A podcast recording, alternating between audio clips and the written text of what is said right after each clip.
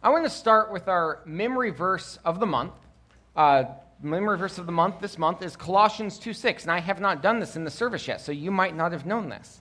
But Colossians 2 6 is our memory verse of the month. Will you say that with me? Colossians 2 6.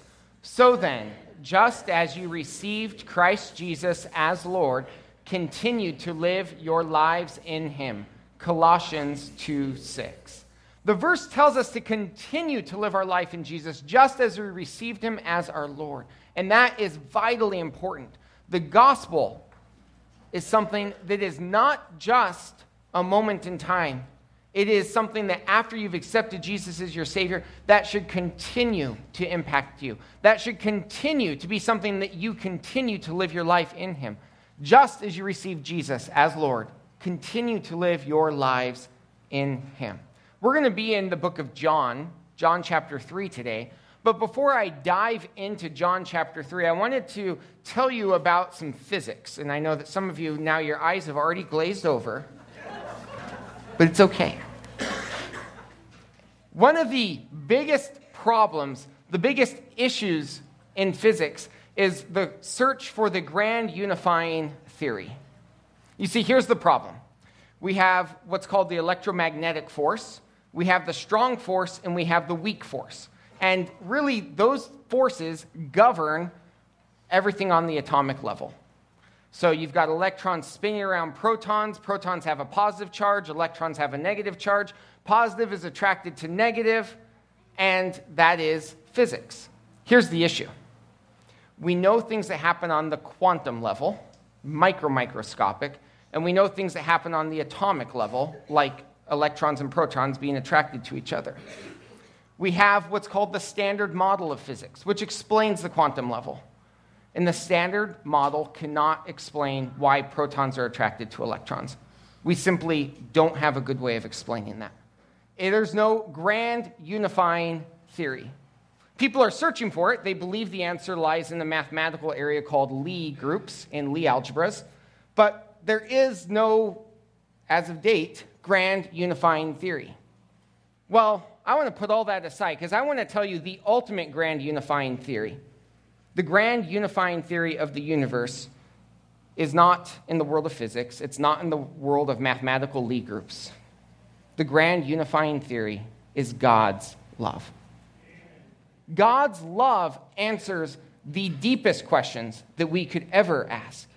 Far more important than why protons and electrons are attracted to each other. God's love is our grand unifying theory. So we need to understand God's love. What does it mean when we say God loves us? What does that actually mean? How do we make sense of the fact that God loves us? So today, we're going to look at salvation because the ultimate expression of God's love is in salvation. We're going to look at it as the solution to our biggest problem as our grand unifying theory being God's love. Turn in your Bibles to John chapter 3 and read with me John 3, starting in verse 1. says, Now there was a Pharisee, a man named Nicodemus, who was a member of the Jewish ruling council. He came to Jesus at night and said, Rabbi, we know that you are a teacher who has come from God for no one could perform the signs you are doing if God were not with him. Jesus replied, Very truly, I tell you, no one can see the kingdom of God unless they are born again. How can someone be born again when they are old? Nicodemus asked. Surely they cannot enter a second time into their mother's womb to be born. Jesus answered, Very truly, I tell you, no one can enter the kingdom of God unless they are born of water and the Spirit. Flesh gives birth to flesh but the Spirit gives birth to spirit. You should not be surprised at me saying, You must be born again. The wind blows wherever it pleases. You hear its sound, but you cannot tell where it comes from or where it is going. So it is with everyone born of the Spirit. How can this be? Nicodemus asked. You are Israel's teacher, said Jesus, and do you not understand these things? Very truly, I tell you. We speak of what we know, and we testify to what we have seen. But still, you people do not accept our testimony. I have spoken to you of earthly things, and you do not believe. How then will you believe if I speak of heavenly things? No one has ever gone into heaven except the one who came from heaven, the Son of Man. Just as Moses lifted up the snake in the wilderness, so the Son of Man must be lifted up, that everyone who believes may have eternal life. For God so loved the world that he gave his one and only Son, that whoever believes in him shall not perish but have eternal life. John 3:16, a really well-known verse, well well known enough that you'll see it on TV and football stadiums. People will just write John 3:16. But John 3:16 comes, here's the big reveal, after verses 1 through 15. Okay? Verses 1 through 15 set the stage for John 3:16. God's love for the world is set firmly on the foundation of verses 1 through 15. And so we are going to dig into verses 1 through 15. Have you ever had a deep conversation with a true expert? You know, someone who really knows their stuff. Maybe you're talking about cars, and so you go and talk to Warren. Or Apple products, and you go and talk to Chris. Conversations with a true expert can be very enlightening, and that's exactly what's going on here. Nicodemus. Nicodemus the ultimate expert, goes to speak with Jesus, the true expert. And their conversation gives us some insight into God's plan. Now, in order to understand that, I want you to pay attention to the description of Nicodemus. How is Nicodemus described there in verse 1? A man named Nicodemus who was a member of the Jewish ruling council, a Pharisee. So we need to understand all of those things. First of all, the Pharisees. The Pharisees were the conservatives, the strict adherents to the Bible, the people who kept the traditions. The Pharisees were sort of the popular people, they were the people's people. They took people back to their roots, back to the basics. They weren't necessarily, um, how do I want to say this? They weren't necessarily the rich and powerful.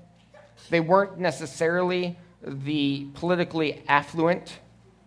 They were really the strict adherents to the law. And some of them, Josephus tells us, some of them happened to be aristocrats, but not very many. For the most part, the Pharisees were the people's people.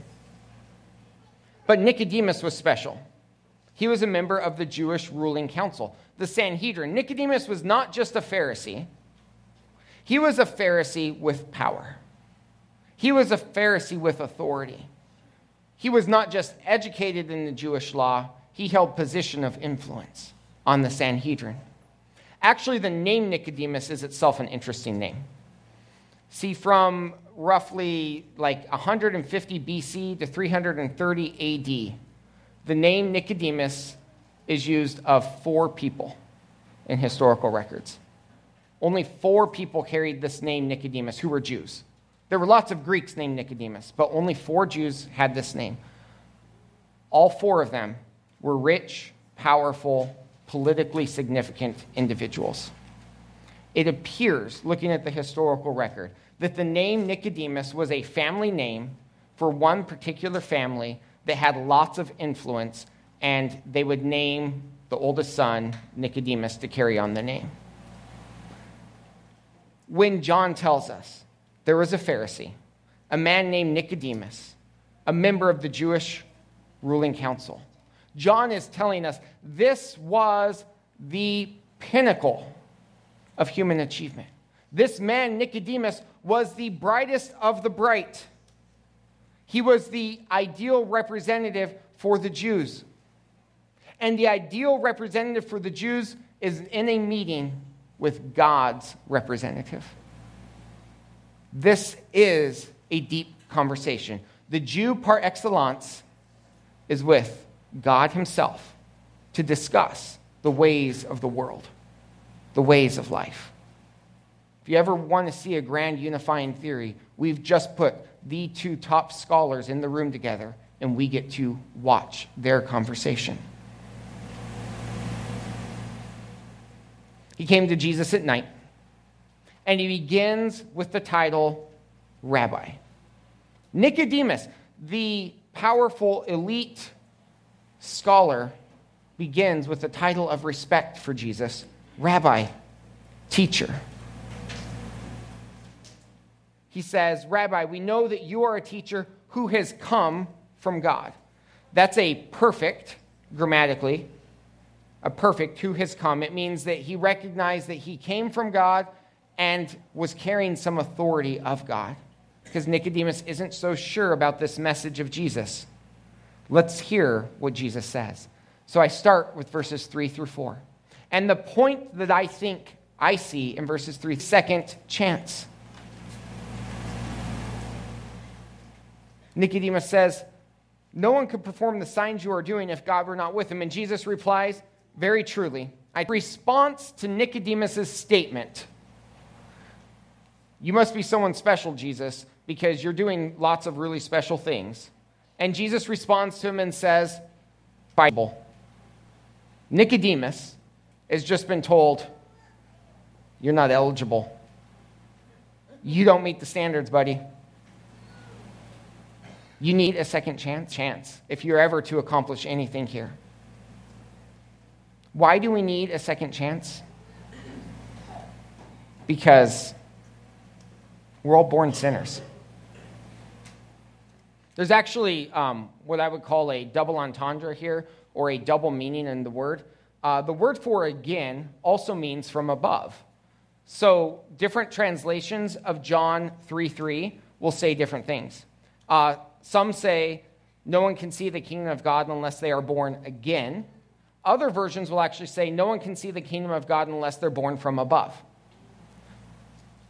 John does this all the time in his quotations of Jesus, where he actually keys in on a keyword that Jesus uses and says it actually means both. And John, John sort of alludes to that here. And I think that's what's going on. Really, we could probably translate this as no one can see the kingdom of God unless they are born again from above, to use both meanings of the word. The idea here is we need a second chance. We don't have the right start. We were born as sinners. The moment we're born, we are guilty of sin. So we need the second chance. Almost a year ago, uh, my brother and I were moving an airplane from Texas up to Lincoln. And my brother flies for the airlines. He had not flown in a small airplane in probably eight years. And I had flown a little bit, but I was pretty rusty. And so it was an adventure of a flight because we both were a little bit unfamiliar with this airplane. And we got a later start than we wanted. The guy that we were getting the airplane from wanted to take us out to lunch, and lunch turned into showing us all of his house and his airplanes. And it, it wound up that we didn't get off the ground until about 5 o'clock in the afternoon. And so, you know, small airplane, Texas to Lincoln, it's going to take us about eight hours, and we realized this is going to be a late night. We were uh, somewhere over the middle of Oklahoma, and a storm blew in. And uh, my brother we were watching, he says, turn on the landing light for just a second. You know, we're up at altitude. So I turn on the landing light. Sure enough, there's snow just sweeping over the wing. We thought, okay, this is not like it's an unfamiliar airplane. It's dark. There's snow falling. Wisdom says that we should probably call it a night and get on the ground. And so uh, I began turning for the airport. My brother called air traffic control, told them what we were doing. The wind really picked up and it was really blowing us, and we were landing in an airport that neither of us had ever been, in a state that really neither of us had ever flown in, in an airplane that we had flown in for a total of two hours at night. And uh, as I turned to line up for my landing, I was too high, I was too fast, and the wind was blowing really hard. And I came in and I I went to land this airplane and I got down about five feet above the ground and the wheel skipped and my brother said, Go around. So I went full throttle and, and, flew off. And my brother looked at me and said, I am so sorry.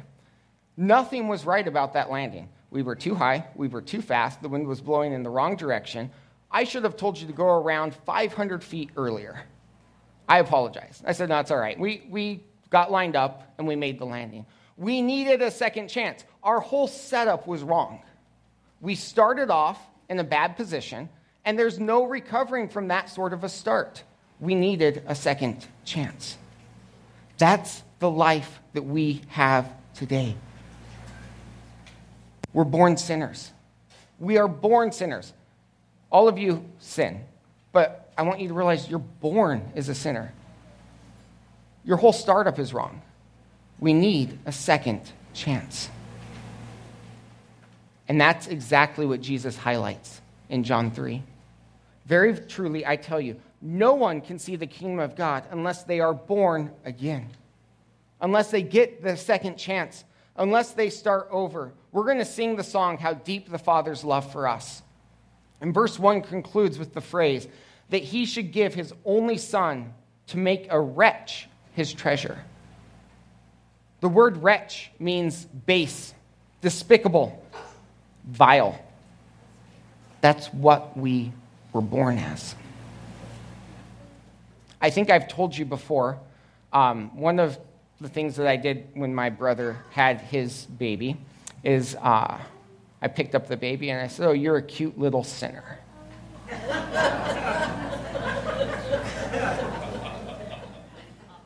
That's what we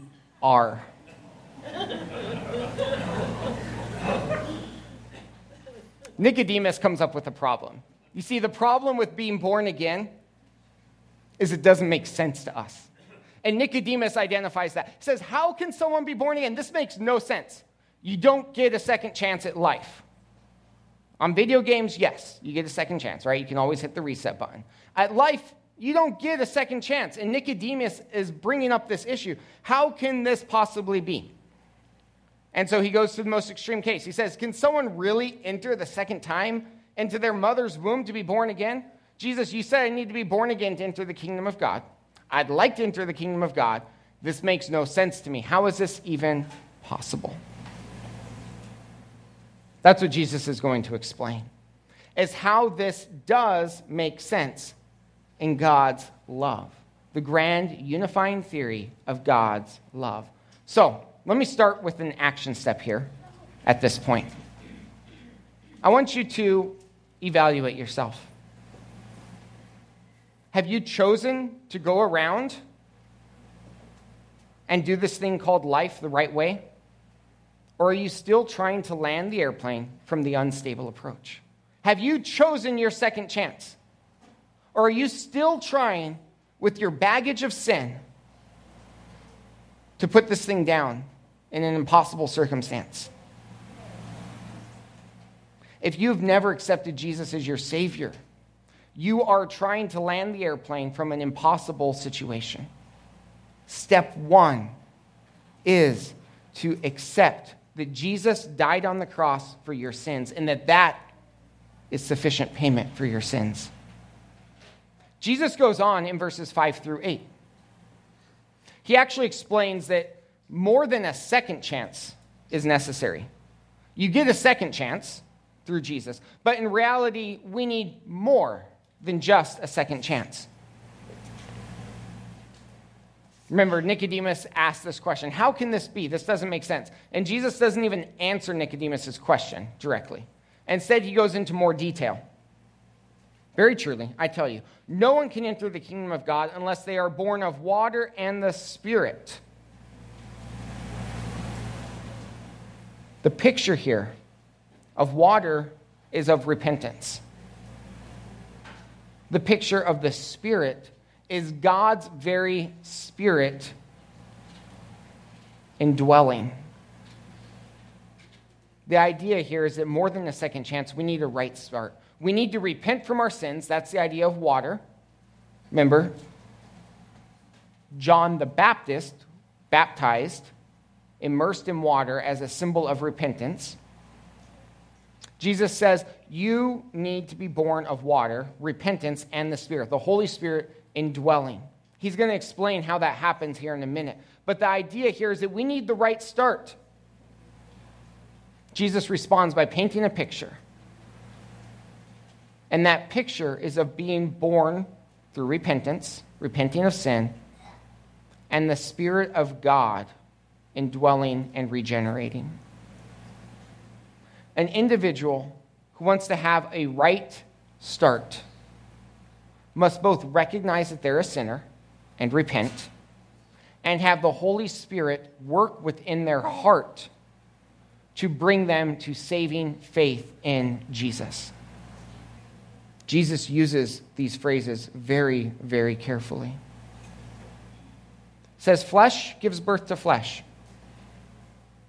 If you re entered your mother's womb, impossibility. But if you re entered your mother's womb and were born again of your mother, you would still have the same sin nature that you had to start with. It would be a second chance, yes, but it would still be from the wrong start. That would be doing everything the same and hoping for a different outcome. We call that crazy.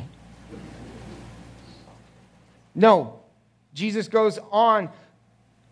The Spirit gives birth to Spirit. You want renewal? It has to come from the Spirit of God. And guess what? The need to be born again is absolute and universally binding.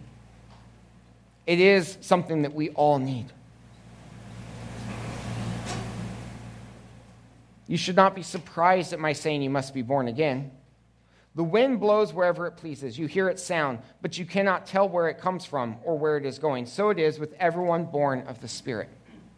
There's a play on words here in the Greek because the word for wind and spirit are the same word. The idea here is Jesus saying you shouldn't be surprised because you would recognize theologically you're a sinner and the holy God can't look on sin. It must be the work of God. And that's what verse 8 is all about. It has to be God working in your heart to turn you to Him. Simply recognizing that you're a sinner is not enough you must turn to God and ask for His cleansing work in your life. Verse 2 of how deep the Father's love for us has this phrase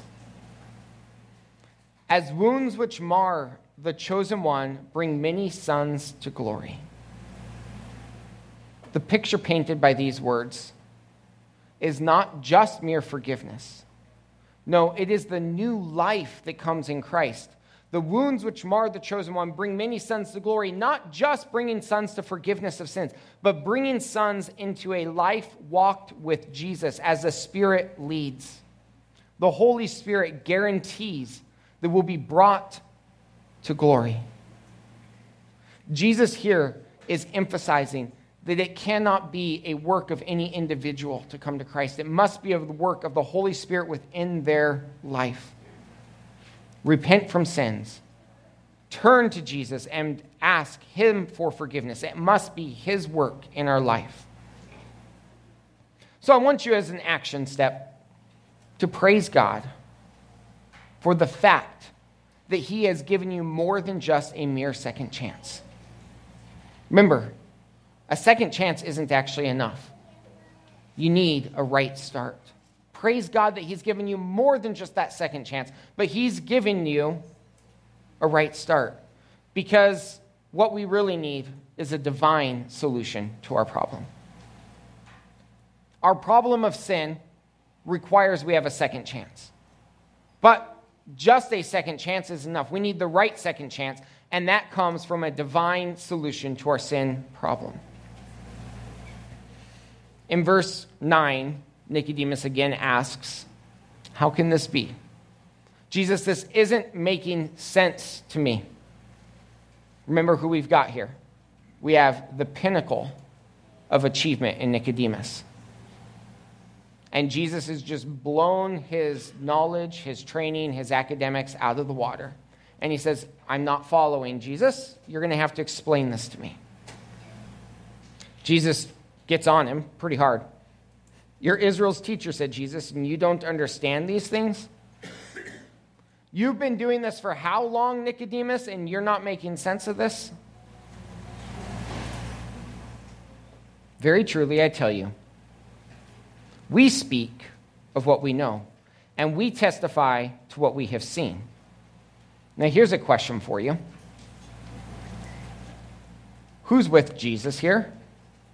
Up to this point, all we know is that it is Jesus and Nicodemus away at night. And now Jesus starts using the word we. the only answer I can come up with is that Jesus is speaking trinitarily. The Father, the Son, and the Holy Spirit speak of what they know because they reside in heaven. They testify to what they have seen, and people don't understand. People reject the Word of God. Jesus goes on, I've spoken to you of earthly things, and you don't, you don't get those. You don't believe.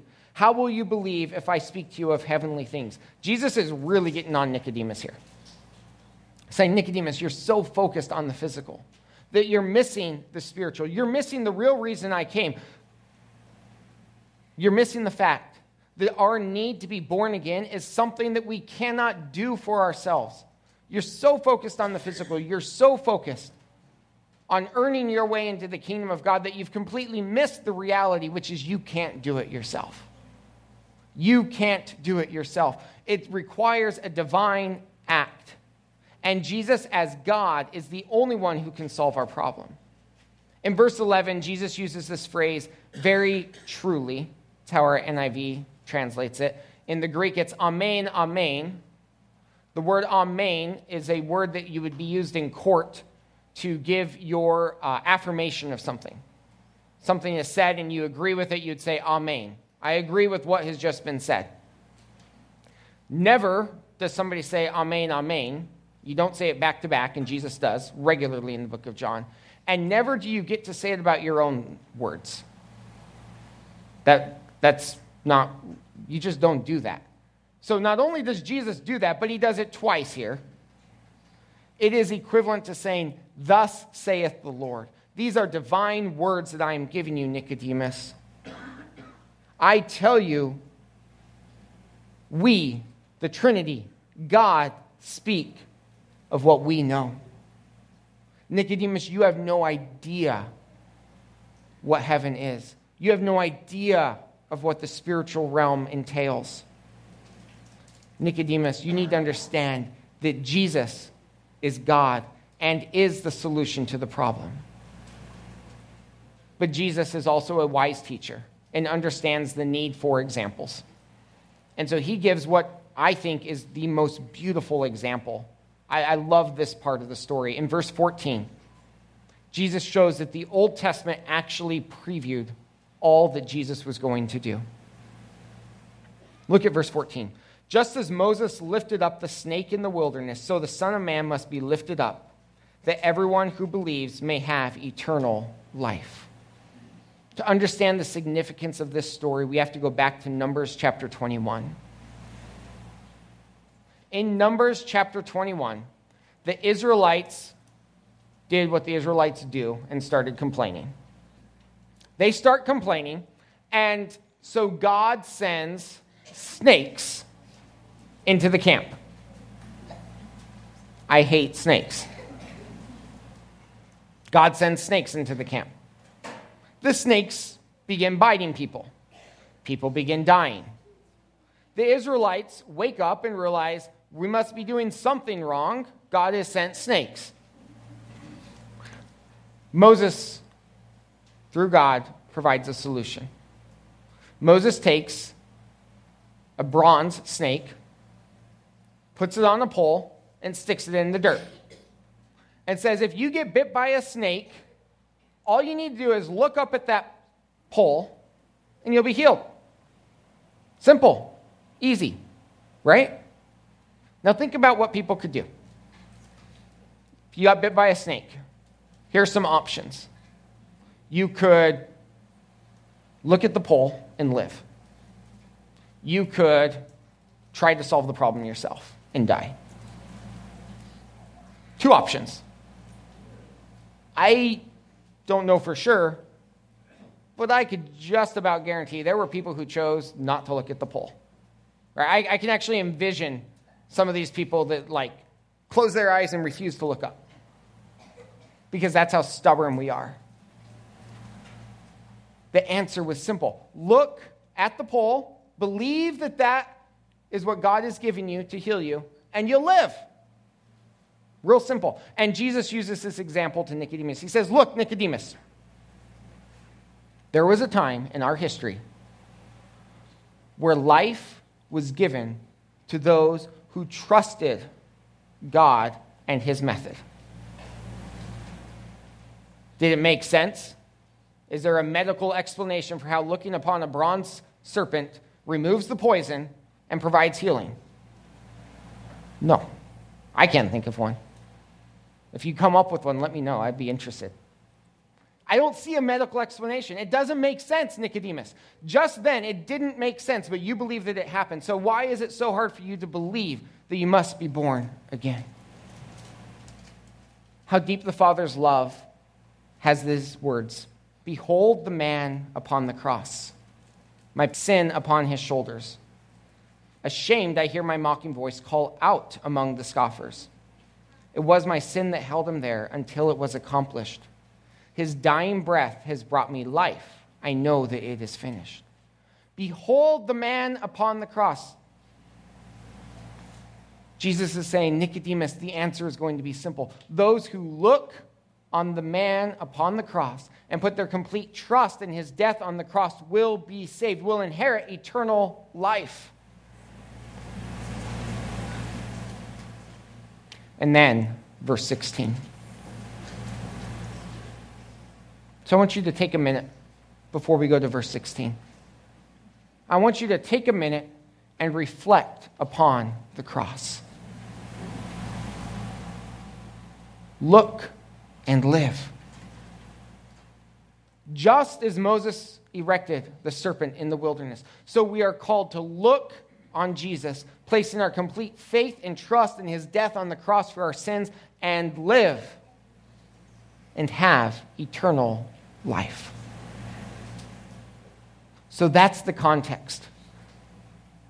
That's the context of John 3:16. So let's now look at John 3:16. For God so loved the world that he gave his one and only son that whoever believes in him shall not perish but have eternal life.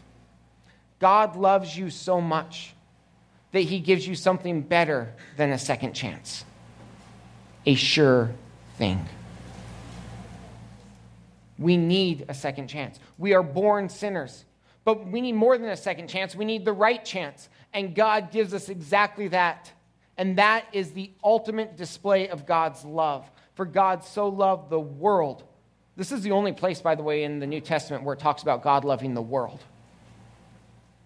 God loves the world. How do we know He loves the world? Because He gave His one and only Son. What is God's love?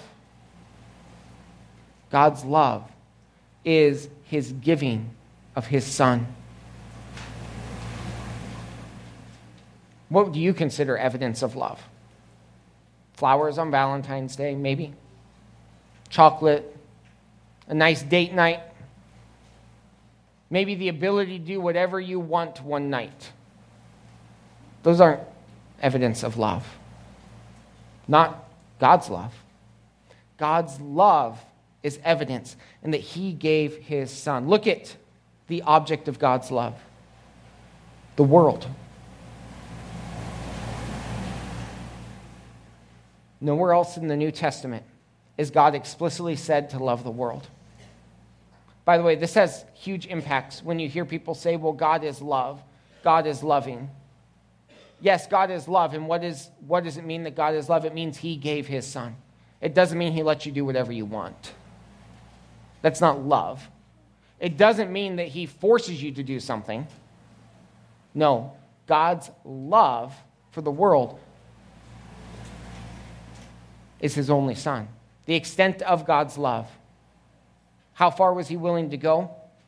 To give his one and only son.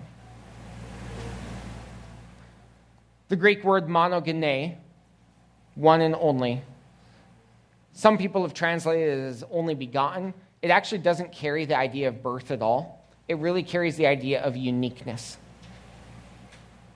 Uh, this is really a statement that God gave Himself. The Son of God, God Himself. God gave that which is most special. And what is most special to God is God, because He is God. God gave that the extent of his love was not to give something that was merely created, it was to give himself.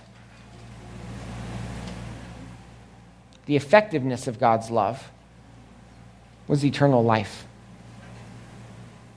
Ultimately, what we need to know is that God gave Jesus, his one and only Son, his unique Son, himself, that we might have eternal life.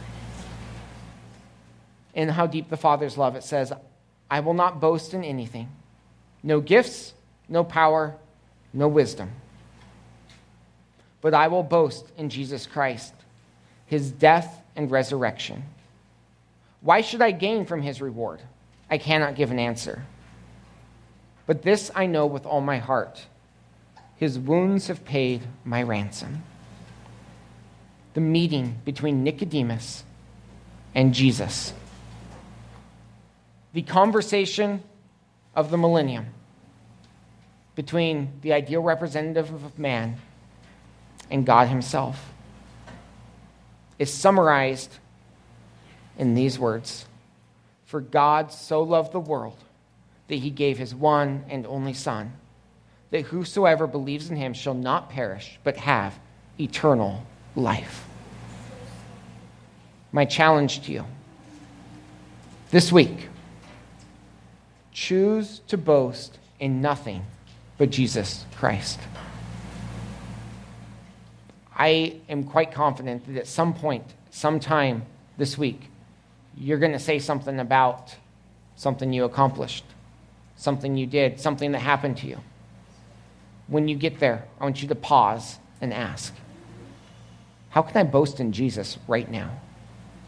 That's my action step. Because God so loved the world that he gave his only begotten Son. Let's boast in that today. Let's pray. Father, I thank you for Jesus. I thank you that you gave us Jesus. You're only, you're unique, yourself. To die on the cross, to pay the price of our sins. I thank you for your love, which unifies together things that don't make sense. We must be born again. Seems impossible, but your love made a way. The holy God, separate from sin, and the wretch that I am, is only unified by your love.